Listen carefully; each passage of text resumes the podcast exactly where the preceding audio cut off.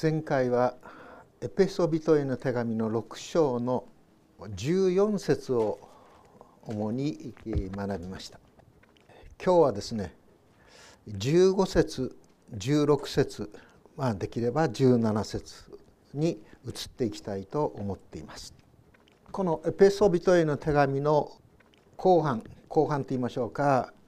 文末にあたりってパウロはですね、キリストのしもべたち、クリスチャンたちに対して身につけるべきこの武具をですね、一つずつ丁寧に書き記しています。13節に書いてありますように、邪悪な日に対して対抗できるように、一切を成し遂げて固く立つことができるように、神のすべての武具を取りなさいっていうんですね。邪悪な日に対して対抗できるように。邪悪な人は何だろうか。ある意味ではテレビやですね、あるいは新聞やそういうものを見るとですね、もう最近はコロナウイルスだけではなくて、毎日が目を覆いたくなるような凄惨な出来事がですね、後からこう続いてきています。ですから邪悪な日ってそのように呼んでもいいのかもしれません。でもここでこの私たちが考えなければならないことは、邪悪な日、自分自身にこの振り返ってみるならば、言葉を変えるならば、俺はあるいは私は生きていて良いんだろうか、自分の生きる意味、あるいは生きる意義、あるいは自分が今まで歩んできたその歩み、そこにですね、感謝もあるいはですね賛美も、また喜びも感じられないような日、それはベッドから起き上がるのはですね、大変つらいことかもしれませんね。私に忘れられない一つの映画のシーンがあります。その映画は「男はつらいよ」という映画ですね。渥美清演じる柴又の寅さんがこう出てくるわけですが、彼に甥っ子がいますよね、三男という甥っ子が。で寅さんが旅に立っていく。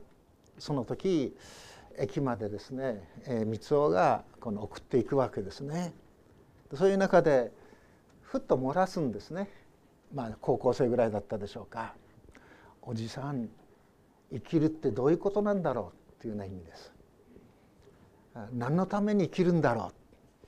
そういうですね、本当に短い言葉、気負いもなく、語彙もですね強くなく、でもその三男の吐く言葉の意味をですね、寅さんはしっかりとこう受け止めるわけですね。で四角に立ち止まって、そしてちょっと間を置いて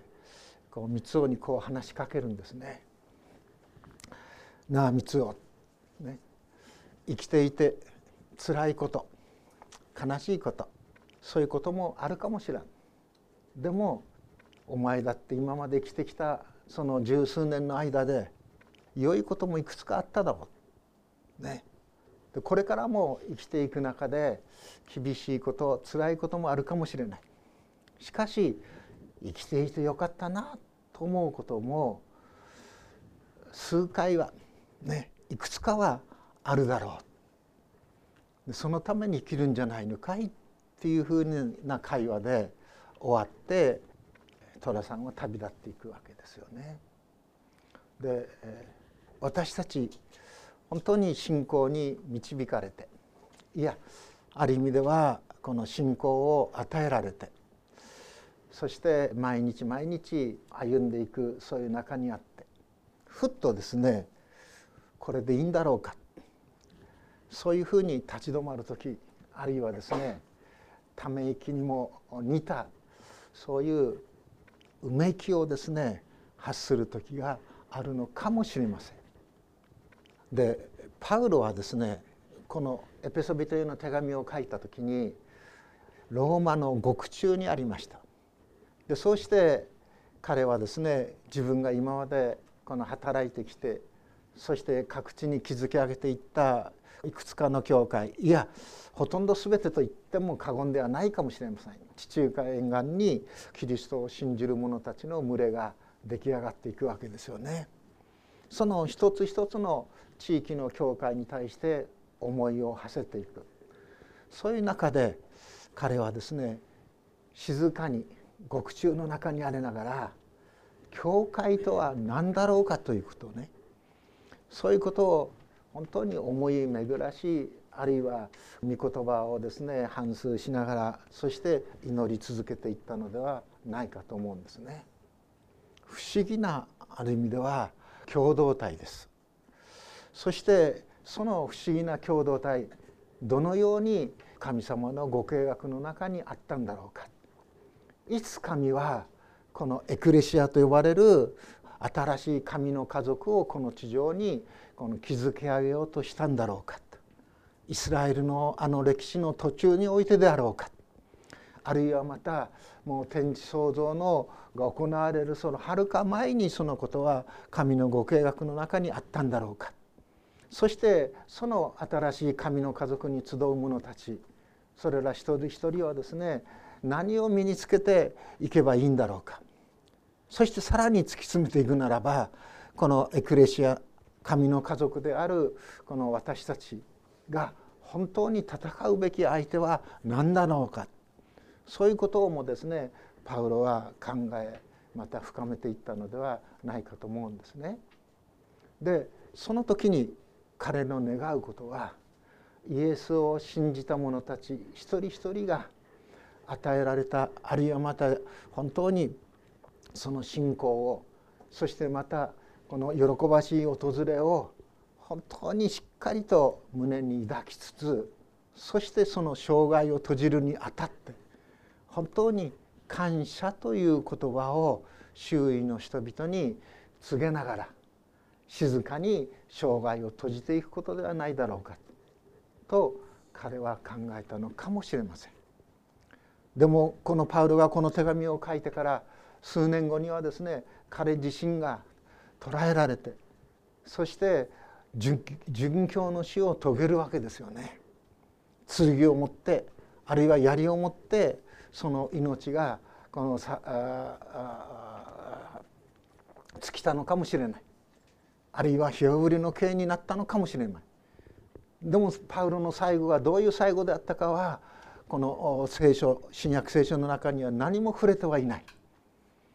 でもパウロ自身はあのテの第二の手紙の中で、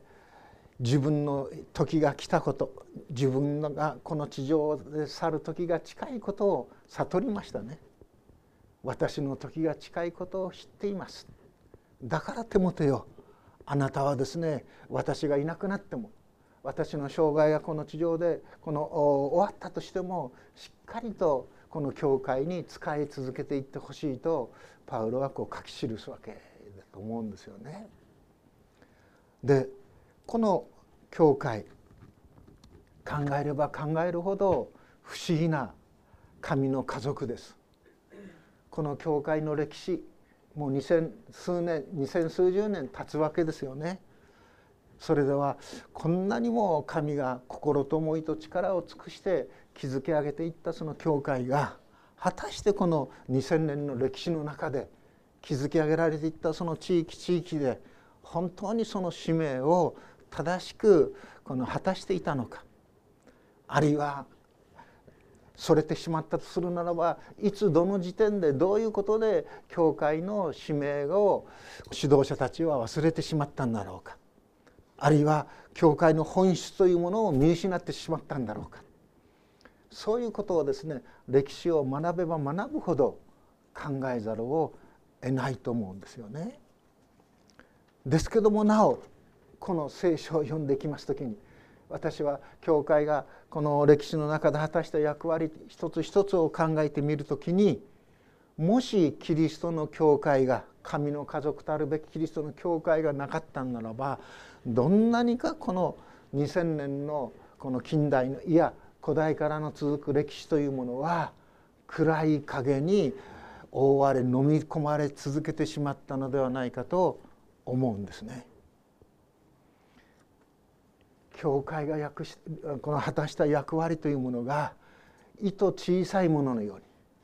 あるいはですね、人間の歴史の中でですね、有害であったかのような、そういう評価というものがいろんな本にこう出てきます。そしてまた確かに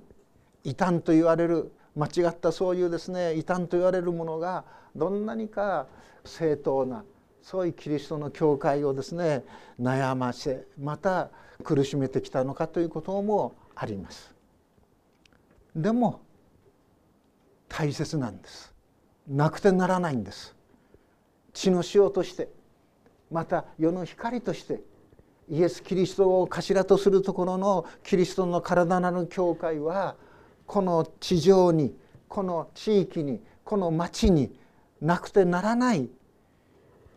神の恵みを証しするものなんですね。ですからパウロはですね、心と思いと力を尽くして、この教会をどういうふうなものであるかということをですね、教会論を論じ続けてきているわけですね。で、この神のすべての武具といったときに、パウロはですね、腰には真理の帯を締めよと言います。胸には正義の胸当てをつけよと言います。腰と胸をしっかり守れと言います。そしてその後に、足に平和の福音の備えを履けと言うんですね。その後で腰をですね、しっかりと真理の帯で締めるということね。そして胸、正義の胸当てとありますけども、当てよとこういうわけです。で、足に平和の福音の備えを履きなさいっていうんですね。オートバイに乗る人のいでたちをこう見るとですね、すごいですね。東北自動車道である時、そういうですね、なんて言うんでしょうか、もう大きなオートバイに乗る7、8人の一行に出会った時がありました。群馬の高崎の方から旅してるっていうような、そういう人たちでしたね。見るとですね、もうヘルメットはすごいですね、ピュッとこう見て、こうズボンもですね、なんかすごいズボンを履いて、その上にね、ひらひらした革のですね、なんかものをこう履いてるんですね。で、私思わず聞きました。それなぜ革なんですかって聞いたんです。布じゃいけないんですかって聞いたんです。布だとね、こうビューッと100キロもあれそれ以上も出すんでしょう。風が当たると足が痛くなるんだって言うんです。だから革製のね、カウボーイが履くような革製のなんかこう履いてですねいるんですっていうようなことをこう言いました。履くということ、身につけるということ、足を守るということ、これまさに大切ですよね。で、パウロはここでですね、足には平和の福音の備えを履きなさいって言うんです。足にはね、靴をまず履けということです。履くということです。で、この履くという言葉、履きなさいという言葉が、実はこの15節のですね、最初に出てくる言葉なんです。履きなさい、履くんですね。で、その履くという動詞のいろいろなその形態がこのギリシャ語にこうあるんですけども、どういう形態かというとですね、日本語には受け身とね、あと能動体と、そういうものがあるでしょ。自分からやるということと、与えられるということと。で、もう一つですね、ギリシャ語には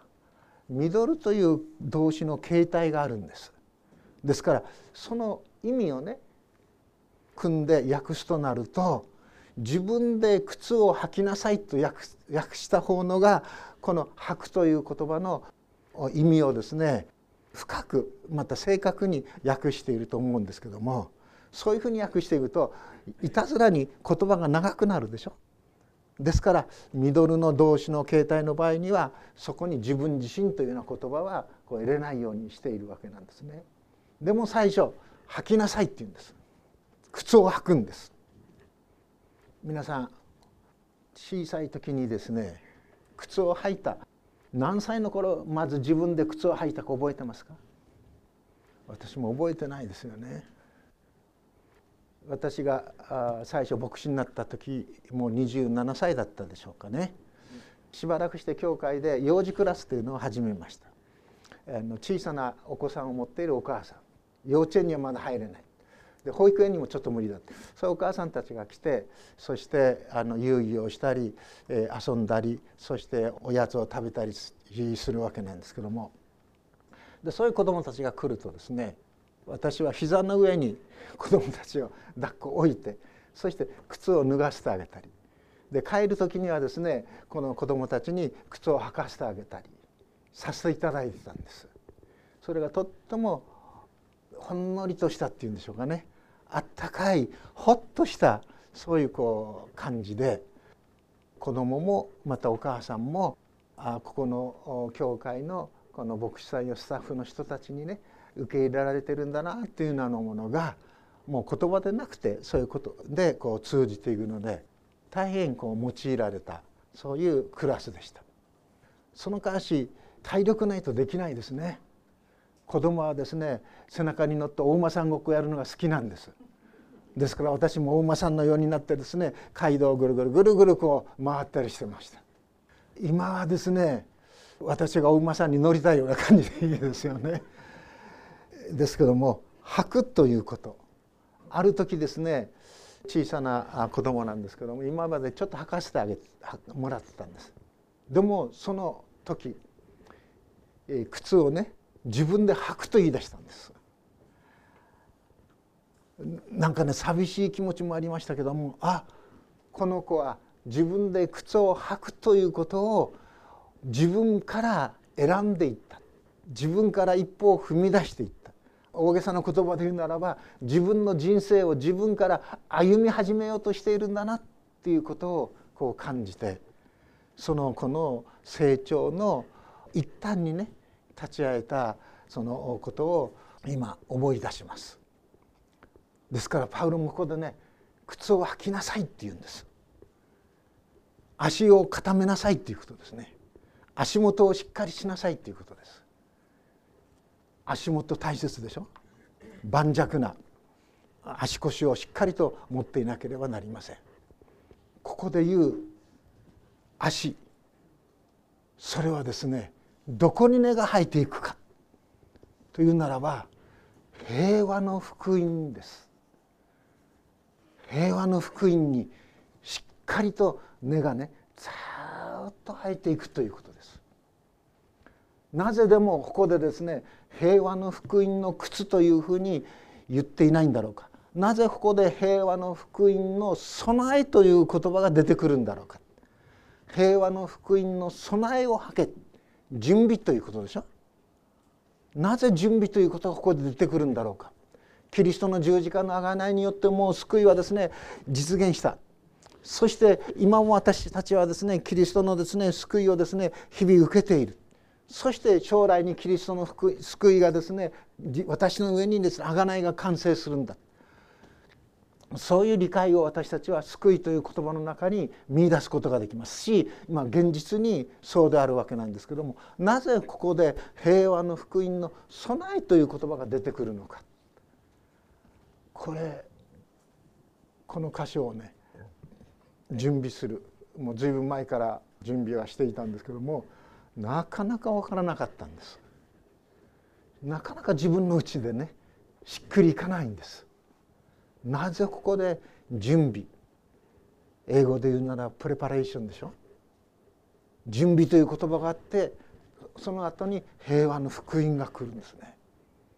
それを考えていた時に、平和の福音、そしてまたキリスト教会、それをこの地上に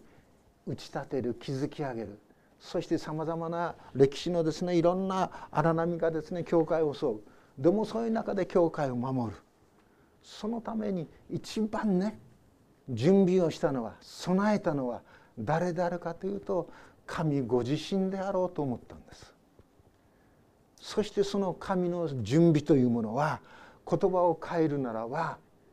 神のあらかじめ定めたもの、予定ということでしょ。神はあらかじめ私たちを定めたんです。に定めたかというならば、神の子にしようと定められたということですね。あらかじめ準備してくださった。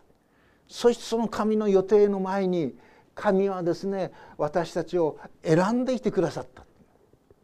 神の選びというものはいつ行われたのか、それはですね、この天地が築かれる前だった、世界のもとへの置かれる前から神は私たちを選んできてくださったんだ。神の選びがそこにある。そしてキリストイエスにあって神は私たちを神の子にしようとあらかじめ定めておられるんだということ、神の予定という教理がこのエペソ書の一章にもすでに出てきているんですね。そしてこの神の選びと神の予定は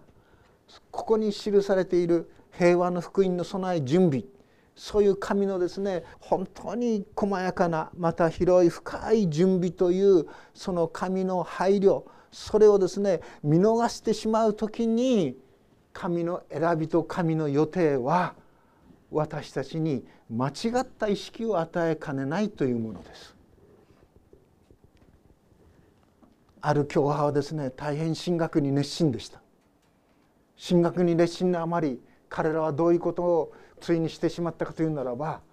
神はこのようにあらかじめキリストイエスにあって、あの人をですね神の子とし、この人を神の子としないと言っているとするならば、なぜ宣教師が好き好んである意味ですよ、苦労して本当にジャングルの中に、あの厳しい環境の中に出ていかなきゃならないのか。神が予定しているならば、神の予定の中に人間はね手を加えることはない。うちの教派、うちの団体は宣教師は派遣しない、そこに行っちゃったんです。神の予定というものは、そしてまた神の選びということを考えていくときに、神はあの人を選んだ、この人を選ばない、それの主体がですね私に変わっちゃうんです。私が考えちゃう、あの人は選ばれてないんだ私は選ばれたけどもあの人は選ばれてない、そういうふうになったとするならば、この神の選びと神の予定というものは混乱をきたらすだけでしょ。ですからある神学校では神の選び神の予定という教理をまともに学ぼうとはしない、教えようとはしない、そういう私から言うならば弊害に陥ってしまっているということです。私たちは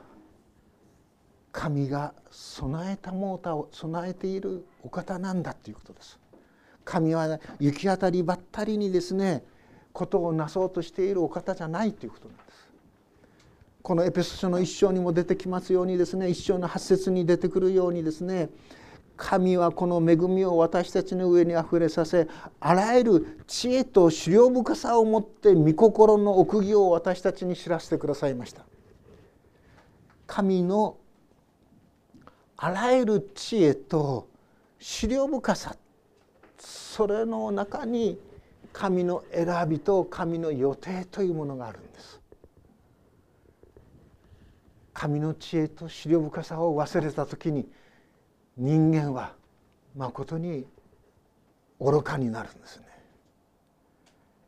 教会のその起源について、私たちのそのありようについて正しく受け止めることができなくなってしまうということであろうと思うんです。そしてこの準備ということは、神様がもうこの教会を準備してくださいましたね。で、神様の準備が全部終わった、神の備えが全部終わったというんじゃないようですよ。イエス様がヨハネの福音書の14章で語っているように、お弟子たちとも別れる、その時にイエス様は何て言ってるかというと、私はあなた方のために天に場所を備えに行くのですって言ってるんです。天にあなた方のために場所を備えに行くんだって言うんですね。イエス様がですね救いを成し遂げました。十字架上の苦しみをですね最後の最後まで耐えました。そして葬られました。葬りのですね死の本当の黄泉の暗さも味わいました。しかしイエス様は3日目によみがえりました。40日間復活のお姿を弟子たちに表されました。そして昇天なさいました。そして神の右の座に就かれました。でイエス様の働きは終わったかというと終わってないんです。イエス様はあなた方のために場所を備えに行くのですとはっきりとおっしゃってくださった。私のために場所を備えていてくださるんですね。すごいことです。ですからイエス様はですね、天に帰られて栄光の父なる神の右に座して、そしてああしなさいこうしなさいと御使いたちに命じているんじゃない。私たち一人一人のために場所を備えていってくださるんですね。なんかこういうことを考えるとね、私のためにイエス様はどんな場所を備えていてくれるのかなと思うと嬉しくなりますね。本当に恵みです。そしてそれは平和の福音の備えです。平和の福音、まさにエペソ書の2章に書いてありますように、キリストこそ私たちの平和です。あるいはまたキリストは敵意を廃棄して平和を実現させてくださったお方です。敵意とは何でしょうか。神の、私たち一人一人に対する神のお怒り、まさにエペソ書の2章を見るならば、生まれながらの私たちはですね、肉の思いのままに生きてきて、もうやっちゃいけないということをやって、そして本当にそれをですね突き詰めているならば、もう神のお怒りを受けてですね、地獄にですねもう落とされて当然なような私たちでも、そのような怒り敵意というものをですね、もうすっかりとキリストはですね葬り去ってくださった。ですから平和を実現したお方なんだ。そのためにキリストは十字架にかかられ、そこに神との和解が見出された。そしてさらに今日16節の中で書いてありますようにですね、信仰の大盾を取るということについて見ていきたいと思います。信仰の大盾を取る。大盾あるいは盾というのは私たちを守る道具でしょ。で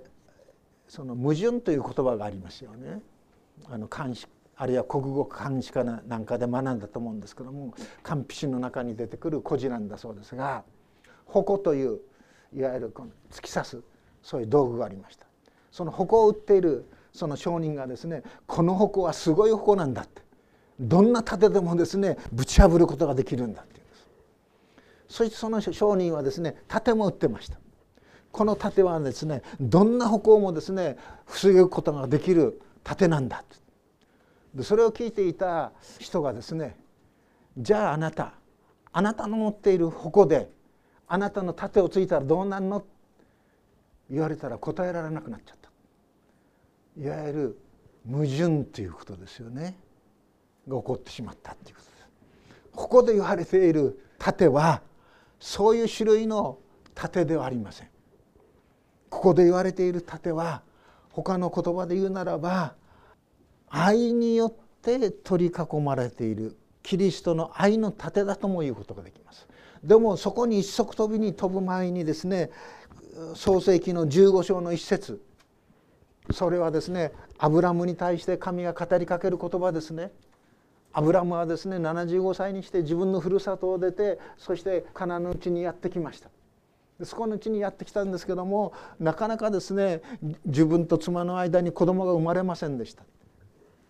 戦いあって戦いに勝利したとしても、自分の妻との間には子供が与えられませんでした。でアブラムは恐れを感じていた。なぜ自分は75歳にして自分のふるさとを出てしまったんだろうか。もう自分のふるさとにとどまってそこで安穏に過ごしていたのではないか、なぜ好き勝手好んでこういうところに来たのかというような思いも彼は持ってしまったかもしれない。そのアブラムに主は語りかけるんですよね。アブラムよ恐れるなって言うんですね。そしてその後アブラムに語る言葉が、私はあなたの盾だって言うんです。私があなたの盾だって言うんですね。あなたの受ける報いは非常に大きいっていうんですね。数えきれないほどの、抱えきれないほどの祝福がアブラハムに与えられるっていうんです。でもアブラハムはその主にですね訴えるんですね。神様、あなたはそんなこと言いますけども、私には子供がありません。私のあと人生がですね、あとどのくらい残るのか分かりません。どんなに祝福を与えられたとしても100年200年でしょうって言うんですね。あと誰が継ぐんですかっていうようなことです。私の親戚のこれこれでしょうか、私の奴隷のうちのこれこれでしょうか。アブラムはですね、2度神様にそういうふうにこの自分の疑問をですね投げかけます。その時に神はアブラムにね、あなたから出る実が、あなたと皿から生まれる子を私は必ずあなたに与えるんだっていうんですね。そしてさらに、アブラムよ、外に出てごらんなさい。夜外に出るわけですね。そして顔を上げて目を上げて上を天を見上げなさい。そこに星があるわけでしょ。満天にですね輝く星があるわけです。さあその星を一つ一つ数えてごらんなさいとこういうわけです。あなたの子孫は必ずこのようになるんだっていうんです。アブラムは驚くわけですよね。星空をずっと見上げるんでしょ。星がもう本当に輝いているんでしょ。でもアブラムはあの星々も創造主なる神が作られたものだということは信じていました。全能の父なる神を彼は信じていました。そしてあなたの子孫はこの星々のように数多くなるんだという神の言葉をアブラハムは信じたんですよね。そしてそれを神は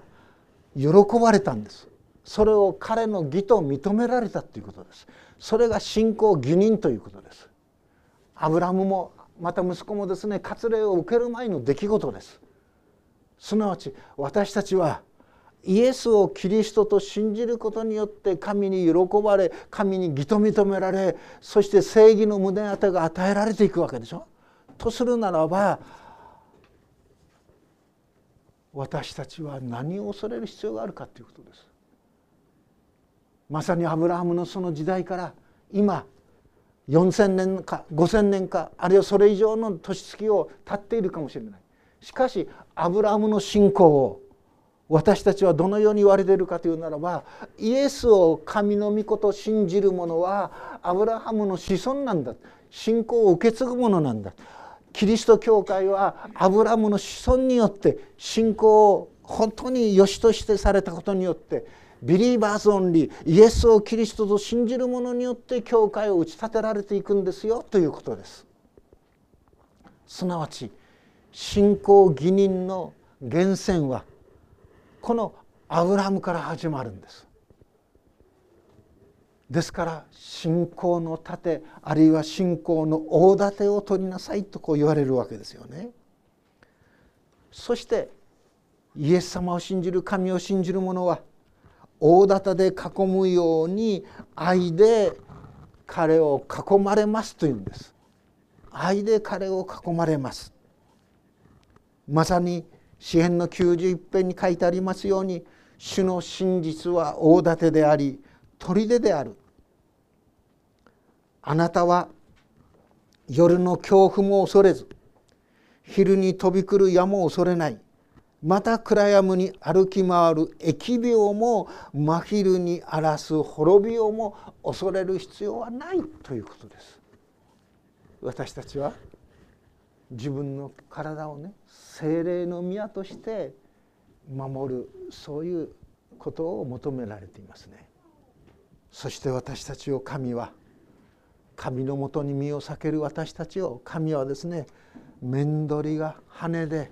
ひなを守るように私たちを守られるということです。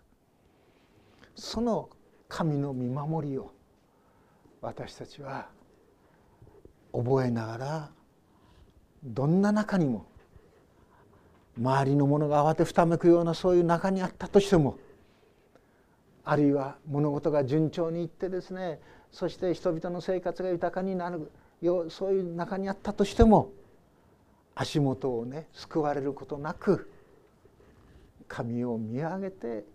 そしてこの信仰に生きたいと思う。お祈りします。天の父なる神よ、まことにあなたは我らをあなたの子とし、あなたの家族とし、いやそれ以上にあなたの作品として